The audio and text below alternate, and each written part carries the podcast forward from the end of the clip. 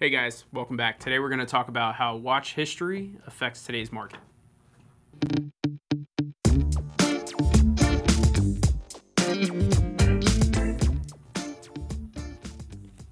Hey, we're back. It's Thursday. The trading desk, you guys know me. My name's Jason Main. I have a co-guest, Elena Lackman. Elena. Elena is one of our traders as well and has been on the show regularly. This is uh this is great. You're You back somehow convinced me to come back. with a little notice. That's Um, right. But uh, today we're going to talk about uh, the overall topic we're going to get into is how the history of a watchmaker can inspire enough confidence to kind of set today's market prices, which is interesting. And we kind of all assume this and kind of know this from the back end, but you never really take a time to dive into it and kind of analyze. So I thought we thought it would be a cool topic. Excited yes. to chat about it. Yes. All right. We're gonna go. Uh, we do wrist shots usually right off roll. You Would you like to start go your first? show. Nope. So, something you guys haven't seen yet, and I'm enjoying quite a bit. This was uh, very, very generously gifted to me by a good friend slash client.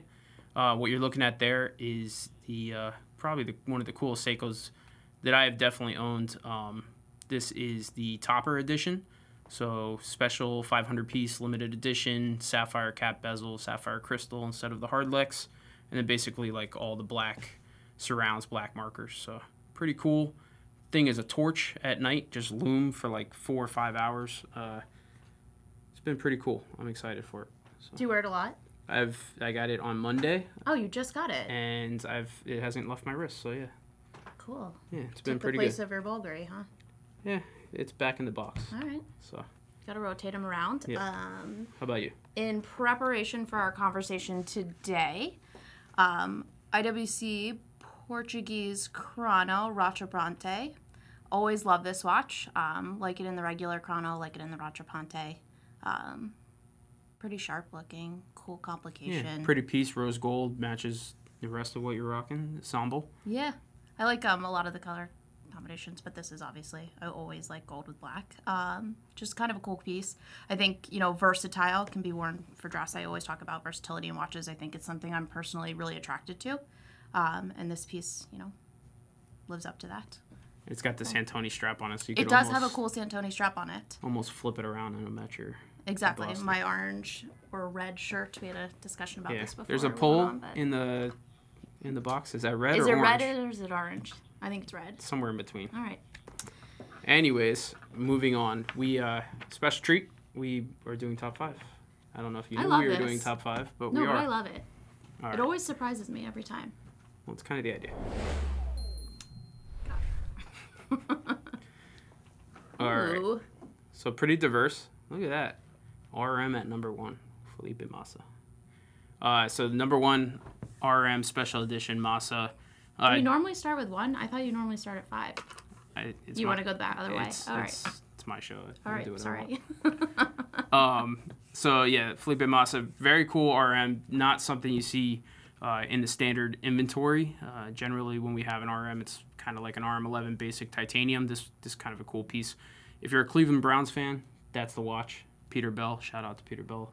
That's your watch. Uh, probably about 120 grand too much though, but um, fantastic watch for what it is. Is it worth 140 grand? I mean, we've talked about RM bubbles before, and uh, I don't know, but uh, Sometimes I'm surprised when RMs even make it to our website. you know what? Yeah, 140 grand, but you pitch that to the right few people, And and they just don't even make the website. It's a really, really cool piece. It's a lot of money, and is a lot I don't. I mean, for me, for what it is, for the complication, and I know it's cool. I know it's comfortable. I feel like with the tennis, you know, the open and stuff going on, people are paying attention to RM right now. I guess. So I mean, so this is a brand that fits perfectly what we're going to talk into later. So we'll reference it uh, Alright. back into that conversation. But number two, how about? I'll give that one to you. Rolex Daytona. Nothing surprises me about this. Um, I like that it's a steel Daytona, not a ceramic. Good old classic over there, black dial, which is my preference. Um, not surprised it's up there. So the uh, 116520, right? So um, still in house, but steel bezel. Uh, I like the 116520 better than the ceramic. I've said it before.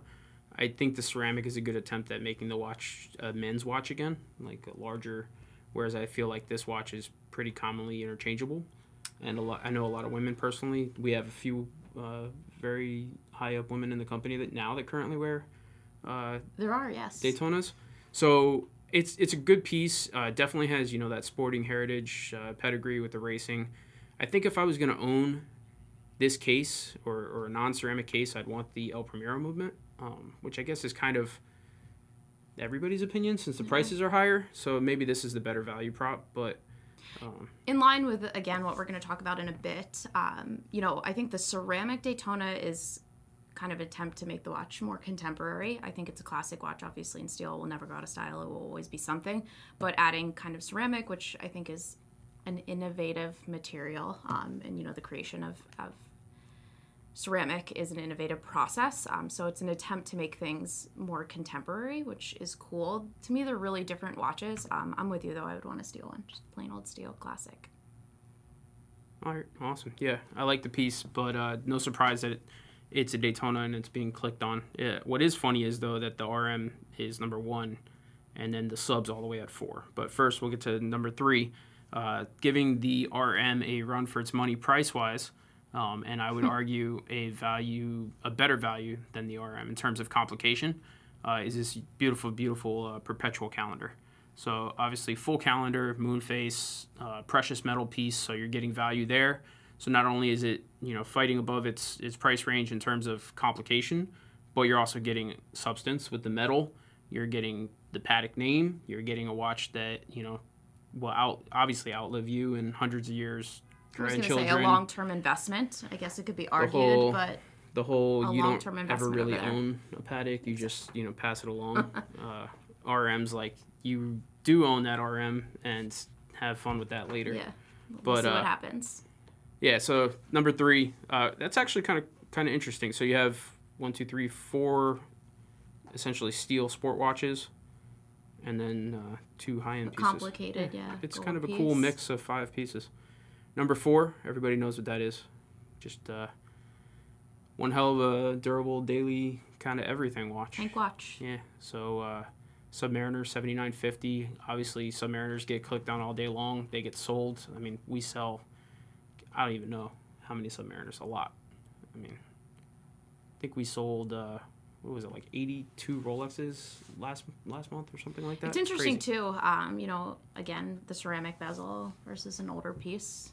All of them seem to be popular, and all of them seem to sell. Yeah. And people have preferences over what they like and what they don't like. It's kind of an all boats rise situation, especially with the Submariner and the Daytona steel pieces.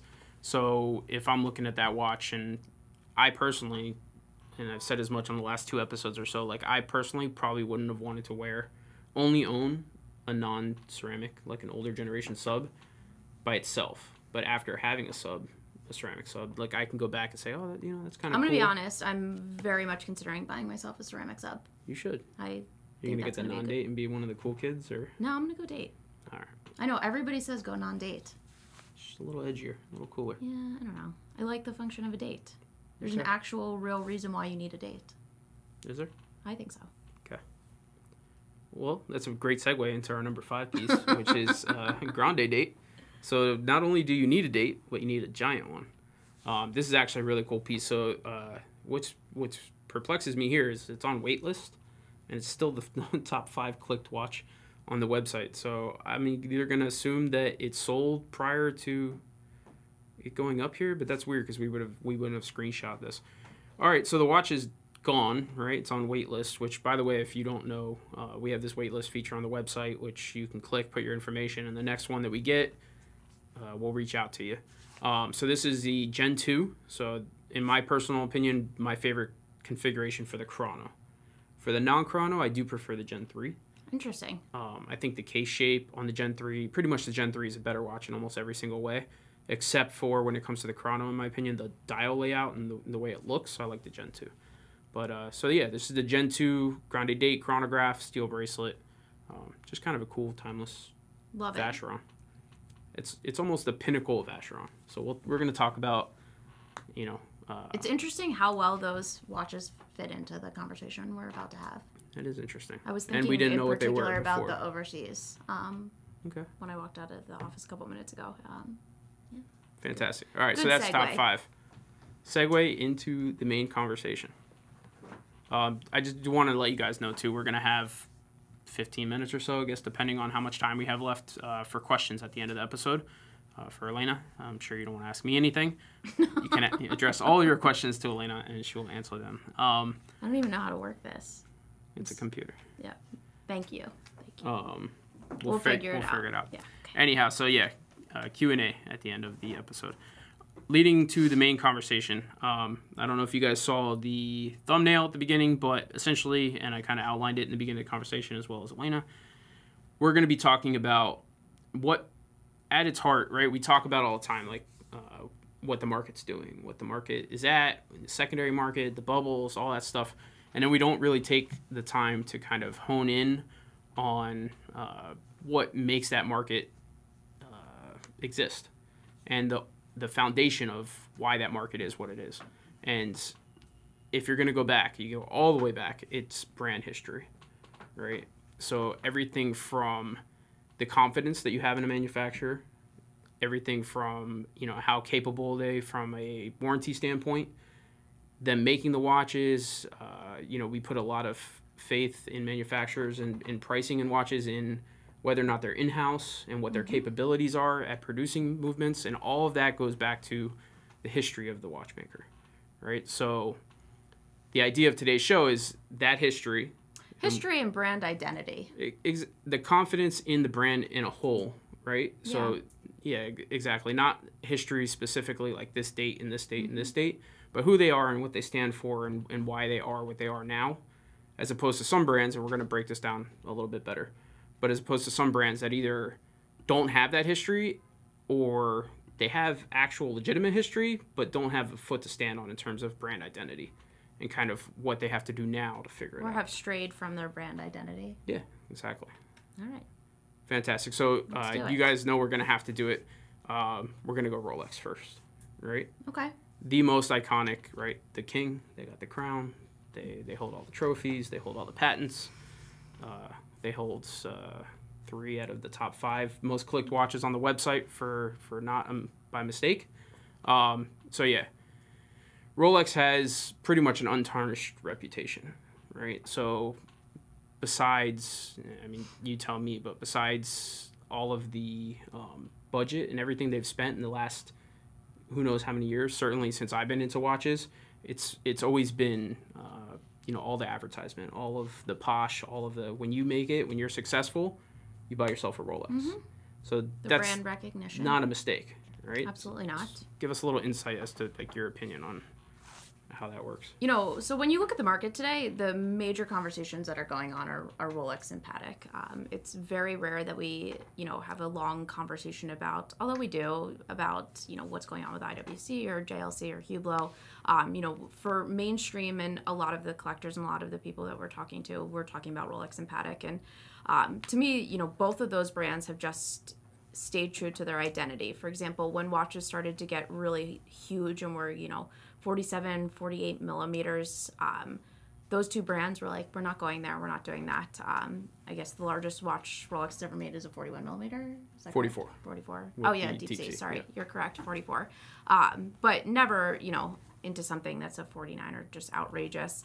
Um, same with Patek. They've they've kind of stayed true to who they were and who they are, and it has never really changed. And I think, you know, as consumers, we want to feel consistency and we want to feel trust in the people we're buying for, especially when it's that much money. So to me, that has a lot to do with why they are where they are right now. Um, I think marketing, they've done a great job, particularly Patek. I mean, we referenced it today.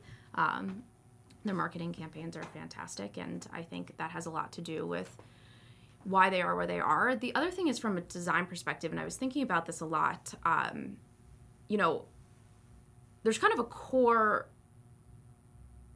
line that these these brands do these successful lines um brands excuse me. So like for rolex we've always we've had a submariner we've had gmt we've had these watches forever.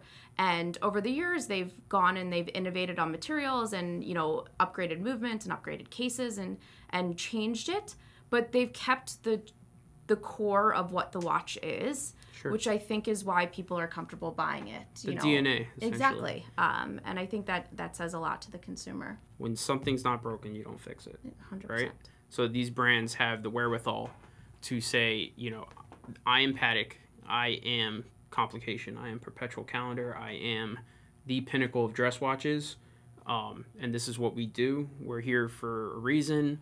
Um, this, you know, exactly to your point, we referenced like you never really own a Patek; you hand it down.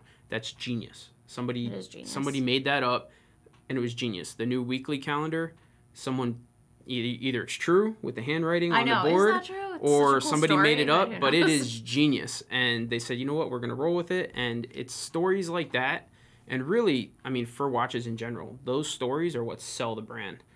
They might not sell the watch in that moment, but they sell you on the brand. So later, when you're looking at it, and you go, oh yeah, this is a Patek. It's the watch, you know. Um, But then it's interesting. So you start to ask yourself, a brand like JLC, steeped in history, one of the oldest manufacturers, how come JLC doesn't have the same recognition and the same interest and the same popularity and the same market share that a brand like Patek does? So I think it's it's mismanagement. I think that over the years we've gotten to the point where like maybe that model didn't sell as well. Instead of holding to something that's true, like a you know like a true reverso, let's let's throw a 1931 tribute out there. Let's try this. Let's let's figure out what the next step is. And it's instead of holding to your core beliefs and who you are as a company, like maybe we make another model and another one, and let's do this brand. See, I would I disagree because I actually think it's the exact opposite. So for a brand like JLC, um, JLC and IWC, I'll say, they've been producing the same models for so many years. And it's like there's so many out there. And, you know, I was talking to somebody about it today in the office. If you decide that you want an IWC seven day, Portuguese seven day, awesome watch, love that watch. If you decide that you want one and you start your search, like they're available everywhere under the sun. So that's so the fact that they're readily available takes away from the luxury aspect 100%. of the watch. Luxury is scarcity. So, but my point is is that you have to decide you want a Portuguese after looking at a Portofino, after looking at a Pilot, after looking at a so there's just there's too many lines. And it's fine if you make that watch, discontinue it, move on to something new, try and figure out where your foothold is. But if you're a brand like Breitling and you have like I don't know 100 SKUs, it's just too much. Although they've started Panerai? to pare it down a little. They understood. Right. So Panerai, same thing. Way too many SKUs. Not not to mention, and I love Panerai. Don't get me wrong, but not to mention that you're already dealing with the aspect that like your model numbers don't quite make a lot of sense to people. Your you know the the way I do think in the last couple of years with like nailing down those three cases, the Radiomir, the 1950, and the regular Luminor, they took a like a big step. But there's just you have to do your best to educate customers and say this is what we make at our heart. This is what we are. So like for Rolex, that's the Submariner. I think it's about evolving too. Um, again, I was thinking in particular about the Vacheron Overseas today, and um, you know, there's been how many versions of the Overseas? Three. Uh, there's three major generations, Three but there's probably a dozen Um, of iterations in between. And I think Vacheron actually did a really wonderful job when they released the newest version of the Overseas because they tried to innovate. You know, they made the integration of the strap, which I think is really helpful and something that people really like. I think they didn't stray too far from the DNA of the watch, but they did make it a more modern aesthetic um, and they kind of kept the core colors like they didn't do too much but they did some really nice innovation it's similar to the way i feel about rolex like they didn't change the submariner they put a more modern ceramic bezel on it. Um, I, I agree with you 100%, and that's why the Gen 3 is an awesome watch. But the cool problem is that's the only Vacheron that, that you can hang your hat on. yeah, Like the historiques and all that stuff is it's like quirky and kind of cool, but it's not but is how you that make a just fad based? Like right now, you know, sport watches are in. That's what people like. That's what people are wearing. Will it go back one day to people wanting to wear, you know, dress strap watches? I think it will because we're watching it. We watch the the climb and the decrease in of, of case sizes all the time. We went up like there were Zeniths that were being produced at like 49 millimeters. Who can wear that? It's Right. insane. But we're watching them come down. I think it's part of. I actually think Panerai doing pretty well. Um, I do too. but uh, you know, it's going to be Panerais. It's, it's going to be a tough thing for Panerai. They're big watches, but there's you know, we watch the Due, we watch them come out with smaller. They know what's happening. Um, I do think that the sport watch thing is a trend. Do I always think that luxury sport watches will be popular? Probably, but I do think we'll see people want to go back into more traditional kind of dress watches. I, I do agree with you on that. I think that the 42 millimeter submersible, by the way, is a fantastic launch for them. I think it changes the game in terms of who can wear a submersible. That watch is awesome. It is awesome. It's so you sh- awesome. you should get one. I know that would be a The cool 42 watch. submersible in rose gold is so fire. good. So, but my point is, is that if I'm Vacheron and I hit the nail on the head with the three, right, and I don't have a footing to stand on, like we were talking about in terms of history, I can't keep making historiques because that's what I used to do. You got to figure out. You're a business. You got to figure out what works. So if I'm Patek, I can keep making annual calendars and perpetual calendars because that's what I do and that's been proven to work. If I'm Vacheron, you got to pivot and you got to say, listen, we're having a lot of success with this. Let's cut true two dress lines and let's focus on one. Is my is my point, and that's what would make Vacheron in five years a solid brand to stand on some some legging. And I said the same thing with Breitling. We've said the same thing with Panerai, and and it does come down to even Cartier. Come and Cartier has done a fantastic job in the last year or so. I think Cartier is right up there with Patek and Rolex. To be quite honest with you, like they've stayed true to their core. They've innovated. They've moved into in-house movements. Um, but you know, Cartier they control their market. They do they do a great job when they overproduce. They had a, a, a very aggressive buyback on the secondary market to control, so it shows that they understand what the market mm-hmm. is. The thing with Cartier is they did step outside of like making too many models, too many watches, mm-hmm. overproducing, but they did the the responsible thing, the right thing, and they corrected it and they scaled down the models. They came out with some really really cool new designs that, that were received really well. And they've gone back to their heritage. You know, Yeah. they've reintroduced watches that have done well for many, many years. You know, the Panther and, and all that. So, again, I think it's staying true to the core of who you are and figuring out how to innovate and, and make it interesting again. Um, I think the Cartier model is interesting and a good one. Um, you produce, you discontinue, and then you reintroduce it um, and get the excitement. up But there again. Cartier's yeah, Cartier's ideology there is like they don't discontinue it until it's at its peak. It's like this watch is on fire. Guess what? You can't have it anymore. yeah, well, And you know what do we say about scarcity? That's uh, Cartier is probably one of the best brands that like for not a lot of money, you get that regal feeling like Mm-hmm. you opened you know a, a you know a very very expensive box. It's like. Uh, I don't know. It's Mm-hmm. I don't like think opening a, anybody would a be Louis Vuitton getting that red on, on a Coach budget or something like that. You know what I mean? that It's- red box, yeah. it's a cool watch, and they definitely make some cool models now. I, I'm a big fan of the Chrono version of the new Santos. I think it's a pretty cool watch. But um, yeah. So Cartier wasn't something I initially thought we'd be talking about in the. I told you I was going to surprise you. I told But you it I was gonna actually, bring it. yeah, it makes a lot of sense, and it's it's a good run. Um, there are a couple brands that are or towards the bottom of that, which is unfortunate, and uh, like Roger Dubuis, I think is a fantastic heritage watchmaker who has you know they have a lot of, um, you know a lot of steam behind the brand and heritage, but they've just lost their way. They just don't I think quite know where to go. I think it will be interesting though, because I think they're a brand that it's, um, you know, they come up and they come down, and there's interest and there's not interest, and it peaks and it wanes. And I think we will find ourselves talking about Roger Dubuis in a big way at some point. I, I think there's some interesting things. Um, their vintage pieces are awesome. Yes. The The, the key thing is all the vintage stuff is awesome. So Yeah. all like the bi retros, all the you know even the old octos, all that stuff is is awesome, and I have a soft spot for that, and I actually respect the brand quite a bit. I just feel like the whole we're gonna go after RM isn't the right play, Agreed. and I just feel like they're wandering around the desert right now. One day they might find their way back. But you know what? A lot of brands are. It's it's a tough market out there. Like when people are only interested in two brands, like it's hard to figure So- out where you fit and how to keep going.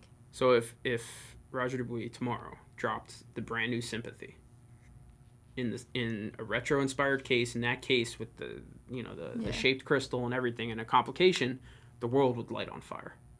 But instead, they want to do like forged 46 millimeter carbon cases with skeleton movements, and That's so true. You would have such like collectors It would clamoring. on fire. Everybody would want that. But did that. Roger Dubuis, are you listening? I mean, so two one of two things. Uh, I'm on LinkedIn, so you can uh, offer me a job there, or just send me a royalty check for that Yeah. idea, and uh, we'll we'll move on. But um, so yeah, the, the point is not to rag on these brands, right? It's not to say like how dare you do this or or ha look at you. The point is like we generally hope because there's so much hi- history there and how important it is to us that they find their way.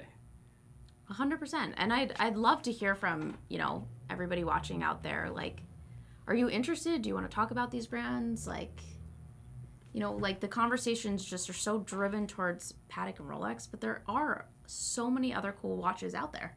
Well, I've actually had a lot of really, really cool conversations with some of my clients, some new collectors, in that the opinion of, you know, let's look for more value in other places is becoming more relevant. A lot of people are starting to go, well, what, if- what if I took a 10 years back and I started looking at pieces that when I first started, why I know I do it when I'm looking at watches now. It's like when I first started really wanting that watch, like what's available now? It's interesting though because I feel like those customers and those clients are no longer gravitating towards things like you know well-known brands like IWC and JLC, and they're going for more niche brands. I mean, I think FP Journe is a great example Yeah. of you know the the Patek customer, the the person that traditionally liked the watchmaking that was was being done um, from that manufacturer is now shifting towards sort of a more niche, specialized, For sure. smaller, small um, manufacturer, yeah. limited production, scarce, right? Precious metal pieces, obtainable price points. There is a very, very solid collector curve Mm-hmm. where pieces that uh, you can't get anymore have already shown that they've shot up. So there's some some equity there in terms of being a collector. Uh, you know, the man's still alive. There's some aspect there of what happens when he dies. Um, It's gonna be crazy. so I mean, the brand is uh, it's destined for great things. But uh, I've said before, the um, Centigraphe is my hands down my favorite genre, and I think that w- when eventually and, and sadly when he goes, he's going to be known as as uh, the best chronograph watchmaker that ever existed. And for me, the Centigraphe is so beautiful in simplicity in its layout that I, unless he comes out with something that's just absolutely blows that away, You never know. which is probably tomorrow. He'll drop it tomorrow um, because I know for a fact he watches the show and uh, he likes Elena. So, but um, yeah, FP Journe, uh, Laurent Ferrier, another fantastic Yeah, hundred uh, brand that we don't uh, really talk about a lot. Uh, Moser and some of their stuff. The Pioneer, I absolutely love that watch. It's a little too big. The Pioneer was a little smaller. I think I'd really, really want one. But And then I think also for like the guys that are looking for value in other pieces, then it becomes a treasure hunt. Um, you know, they're looking for those vintage Roger Dubuis pieces. They're looking for like some scarce, weird, limited edition from something something, and then it becomes about the hunt so much. Um, but the contemporary world and what's being produced is is it's got to be tough. Yeah, so it's definitely. I think the conversation can get a little bit deeper than this, and I don't know that. I mean, that might be a whole other show, but the idea that, that the uh, for whatever degree of confidence you have in a history can shape the market. Maybe that's a good thing. Maybe the fact that I like Roger Dubuis better than maybe you do. I like Roger Dubuis. Well, don't get me not specifically, just using you as an example. So maybe I have more confidence in their history because I like the sympathie or I like the pieces that are 20 years old, the retro bi retros. And maybe you don't have the confidence that the brand will come back. Well, that just means that I'm going to go be able to snag up great deals. Mm-hmm. Whereas, you know, you might be more interested in current, you know, ceramic subs. It, it's a value proposition for me, and vice versa, right? Like I'm not the I'm not the guy competing to buy your It also sub just brings it back to like why do people buy watches? Like, what are you doing? If, because if- they're awesome. Are you buying them because you love watchmaking? Or are you buying them because you're looking for, you know, a cool complication because you like the mechanical part of it? Or you're buying a watch because you want it to hold its value? It all comes All of- comes back to the that. above. Yes. value props i mean so for me personally it's, it's what, what we do for a living so it's kind of hard to say it's not important to me but there's watches that i own like the octo finissimo i have no mistake in the fact that like that's not going to appreciate in value but it's freaking awesome and i love it It is awesome. I love um, watch. you know so something like uh, and then there's stuff like this like the seiko this actually has appreciated in value since it came out and is it a lot? No but it's it was a limited edition. You can't get it anymore. And but it doesn't mean you're not going to wear the watch. That's the thing. So to answer your question like I, i'm fascinated by mechanical things by you know the, the story behind things. I think that uh, like as a human being. That's kind of how we're all driven, and uh, you know, collecting and having something to cherish. But for me, the tool aspect of it and, and being something that actually works. See, I'm such an is- aesthetic person, and like I like the finishing, and I like you know the innovation of materials. Like, say whatever you want about AP, their videos when they show like pouring ceramics and stuff. Like, I love it. Uh, yeah, they, they do some great cinematography. The their frosted stuff- gold ugh, stuff. It's so cool. Like, It's I, kinda like- I love the finishing. I love the aesthetics of watches. You know the Instagram videos that are like, uh, where you just watch it, like doesn't matter what it is, like they're cutting cake or whatever. Yeah. Like it's like that when you watch them, like like, frost the gold. clay, Yeah, yeah. exactly. Calligraphy, It's I like int- all of that. It's awesome, and I think actually um, FP Journe's Instagram has some really really awesome videos of them like laying dials and like, Oh, yeah. pouring enamel and stuff like that. It's very very cool The gem setting is so cool. If you ever watch the videos of the gem setting, even watching them set like um, hour markers. Yeah. I went to the AP factory and I watched them set like the hour markers on stuff. Like it's pretty cool. Yeah, and then for um, I know you know because we've talked about it before, but like so for FP Journe, the aspect of like one person makes your watch from start to finish is freaking awesome. So cool. I think that's so cool. Like you, you don't get that anywhere else. I mean, it, there are some, you know, uh, Mercedes uh, AMGs that are like built by one person all the way through. But the degree in, in which you have to have demand, you, you have to be able to make dials, make movements, make engravings, and then like, so there are certain things. Uh, just to go off on a little tangent, like with the FP Journe, there are certain things that are like cataloged, like they know who made the movement because of the number.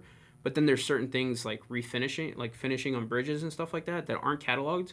But because of like under a microscope, the the twist, they can tell exactly who did the watch It's really cool. because the idea is that it's handmade and that the flaw in each turn tells them exactly who it is. It's it's nuts. And when you go to the factories, like it makes so much more sense. Like of how Yeah, impressive it is. we're not. that I'm not even doing it justice. That one person could go through and make it all. It's, Yeah. it's really pretty cool. It is very very cool. So, I think uh, we should just buy FP Journes. You and I. We'll get matching ones. I would love one. Yeah. Elegantes for everybody. All Go right. fund me. Um.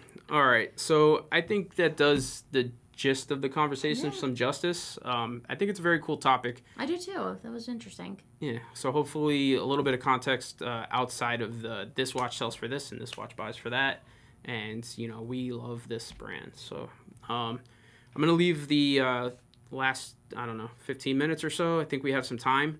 Uh, if you guys have some questions queued up, if you could fire them off in the comment box, and I finally found the comment box, by the way. Took me a couple minutes, but There I you go. found it on here. All right. So yeah, if you could fire off questions, uh, Elena will be answering all of them, um, and I am just gonna read. That- that- This is the awkward. That's how it's gonna work. Yeah. So no, but uh, this is the part of kind of why I hate doing live questions Okay. because You're gonna ask me something. no, there's just this like quiet while we're both reading, and it kills me that like as a viewer I would Bathroom break? expect yeah. So um, anyhow, uh, I'm just gonna start reading. If they're stupid, then that's your guys' fault. Sea Dweller or Yachtmaster instead of sub? Question mark. Uh, given the markups. Uh, no, because I mean, sea Seed so Yachtmaster, I guess makes sense. They sell a little bit under retail. Sea Dwellers are still pretty high, and I think at the end of the day, um, the Submariner's the more iconic watch. And if you're gonna Which spend, Yachtmaster though? I would assume he's talking about a steel Yachtmaster 40. Although uh, I absolutely fell in love with the new 42 white gold on a Oyster Flex. That watch is cool. We cool. had one the other day, and like, Yeah, that watch is cool. I should sell some stuff and buy this. But anyhow, moving on. Uh, question Is this a summer slowdown in the watch market or a recession? You know, I think, um, I mean, you can definitely give your opinion on this, but I would say that based on what time of the year it is and how strong this year has been till now, that for me, it's probably some a little bit of a summer slowdown. I actually had a fantastic freaking month last month, so this month, not so much, but, you know. Notoriously, I mean, the beginning goes. of September is a tough month um, for most of retail. Um, I think the end of the summer, and you know, people are getting back to work, getting their kids back to school, doing all of that. I don't think we're in a recession yet. Um, Yeah, I think it's It's uh, probably It's coming, coming. but- Watch the market, but uh, I mean, everybody knows it's coming, but um, yeah, I think it's just the summer slowdown. But it, we've been pretty lucky; it hasn't really been that slow. Yeah. Don't buy watches right now unless it's throwaway money. Like you don't buy. We've always said you don't buy watches as an investment. But like if you Always if buy you're watches. What do you mean? if you're not going to get hurt, then buy it. I think it. you should always buy watches. Any luxury asset, if if you're not going to get hurt, then buy it. If you can afford the, you know, take it. But I wouldn't buy a Grand Seiko now because you think it's going to appreciate. Uh, which is actually a uh, perfect segue into Chris Gross's question, which I think is a fantastic question. How do you think Grand Seiko plays into this conversation? Uh, they easily have as much history as Rolex, and they seem not to have the same faith from the market, which is actually, um, I would say, somewhat true um, in terms of faith. I think that the market's turned around a lot. People actually, you know, from the people I speak to, respect Grand Seiko quite a bit. I think that they have a long, uh, in terms of people opening up their minds. There's probably a long way to go in terms of making it, uh, you know, palpable household name. But they make fantastic watches. Their movements are scary accurate, like plus minus one second. Um, so They're kind of like a sleeper brand. I think They come out with limited editions and stuff that sell out and trade above retail, and it's not a brand that's like hugely talked about. Um, I guess unless you're really into it, but fantastic, and they have such cool like they pay attention to the secondary market. They, They rebranded, you know, with the whole Grand Seiko Seiko thing and the badging. They rebranded everything to kind of take one step forward into changing the you know people's perspective of them. Um, I like the watches a lot. I do think that they could probably shake up styling a little bit. A lot of their watches kind of look very similar to me, and unfortunately, and I want to like a lot of Grand Seikos, but unfortunately, some most of them look a little like old manish to me. Hmm. So like the the very like subtle dials with the subtle It's bracelets. almost like Panerai though, when you know, you know. Like people have preferences on things they like and the pieces they like and the story behind the watch they like. Yeah. I just I would like to see something from them that's a little sportier, kind of like the new quartz that we just got, GMT, but in automatic, or let's say like a chronograph that's like that ceramic bezel piece they have that's not 44 millimeters. I think they could do some cool things with the accessories too, like a different style bracelet or some really cool straps, um, and that would take it to the next level because they do. You're right. The, I mean, the aesthetic is pretty similar on a lot of the models, um, so something to to shake it up and make it look a little different. So changing straps would be cool. Their their actual finishing is phenomenal. Like the dial Yeah. finishing, the case finishing, all that stuff, top notch. Um, I think that price point, like a lot of people will say, they, they got a little bit expensive, a little big for their britches. But I think when you take a step back and you realize uh, how much work goes into the watch, it might be a little bit ahead of its time. Like in a year or two, we might say, okay, that makes sense at seven grand. But uh, some of the new pieces, the new dress pieces with the uh, with their hand done dials are fantastic. All right, um, Tim Moss with sunglasses. Regular viewers always in the comment. Um, inanimate object, but can speak. Grand Seiko needs a 40 millimeter dive watch now. Eh, I think that would work. Uh, I think either a yeah like a 39 or 40 millimeter. All right. This, it it so turned hard. into It's a so Seiko. hard to pay attention and read the. and two, like there's also a second sub conversation going on in the in the chat, which is awesome for these guys. But like I'm trying to read the, the things and they're just skipping. it past. does. It makes it hard. You gotta really. Um, bu- bu- bum.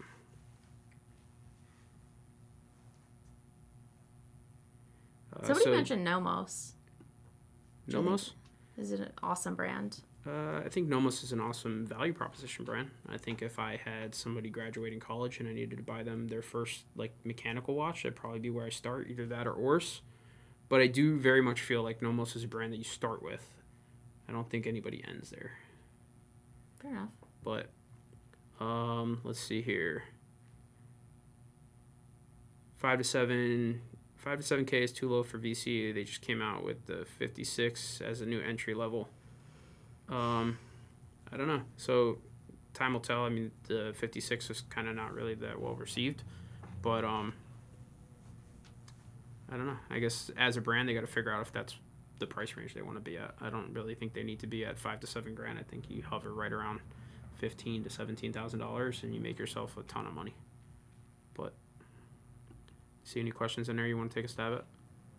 Um, I'm. It's legitimately so hard for me to read these and pay attention and have a conversation. Multitasking, not my um, strong suit here. Somebody's asking me if I ever think about watches to accessorize my outfits. Um, of course, but more important is I feel like to have one or two watches that you can wear with almost everything. It's probably not a. You're like I don't care. No, it's not that I don't. I think it's interesting. I mean, so like guys do the same thing, like straps, or if I'm wearing a blue shirt, like I'll break out the Bulgari because I know it works. I guess it's I the also- reason why they make women's the majority of women's watches in quartz because we take them off and we put them down, um, which I actually do appreciate and can understand because it is very annoying. If you take it off for a couple days and then you have to reset it, and God forbid it's a calendar or something complicated. But you know what? Worth it. God forbid you should have to learn and interact with the Oh, watch that you paid money for. uh, JBO. Surf question: Jason and Elena, your next watch? Question mark. I told you I think I'm gonna buy him um, a ceramic date sub. Non-date. I think a date. I think I'm gonna convince her. Um, I Either that or like a, a gold Cartier tank, just like an everyday. I wear a ton of gold. Obviously, gold watches are expensive, um, but I wear a ton of gold, so I am thinking about we've that been talking well. about that Cartier tank for like I six know. months. It's classic. It never goes out of style. Like, I also for so I get really uncomfortable. I don't like wearing bracelet watches to work because it hits on my computer. I don't know if anybody else has this problem, but um, for me, strap watches are much more comfortable. So always looking for something. And uh, I think I'm gonna do it. I think I'm gonna hold out for a Smurf. I think it's my next Okay. watch. I've been uh, It's an interesting contemplating one. it. Yeah, liked it for a long time. Not cheap. Yeah, none. I mean, none of them are. I'll wait till they till they drop out, and Yeah. probably won't happen. But Yeah. anyways, all right. I think I'm gonna call that a show with our very special guest Elena. Thank you for coming back. You're welcome. Thanks for giving me a heads up on it. Yeah, I think it was pretty good. So thanks for uh, logging in, chat. Please like the like the video, subscribe if you're not. Follow think us on we're- Instagram. I'm sure yeah, everybody Instagram. Evo underscore watches. I promise I'll start posting soon. Okay. what, what is it? Um, Watch Girl A. Watch Girl A. There you go. All right, and uh, you know if you haven't subscribed and you like the videos, please do so. I think we're uh, I think we just eclipsed 90, 90 grand. So next uh, next weekend, hundred thousand. But Oh, yeah. all right, guys, thanks so much. Thanks for tuning in. Have a good one. Bye.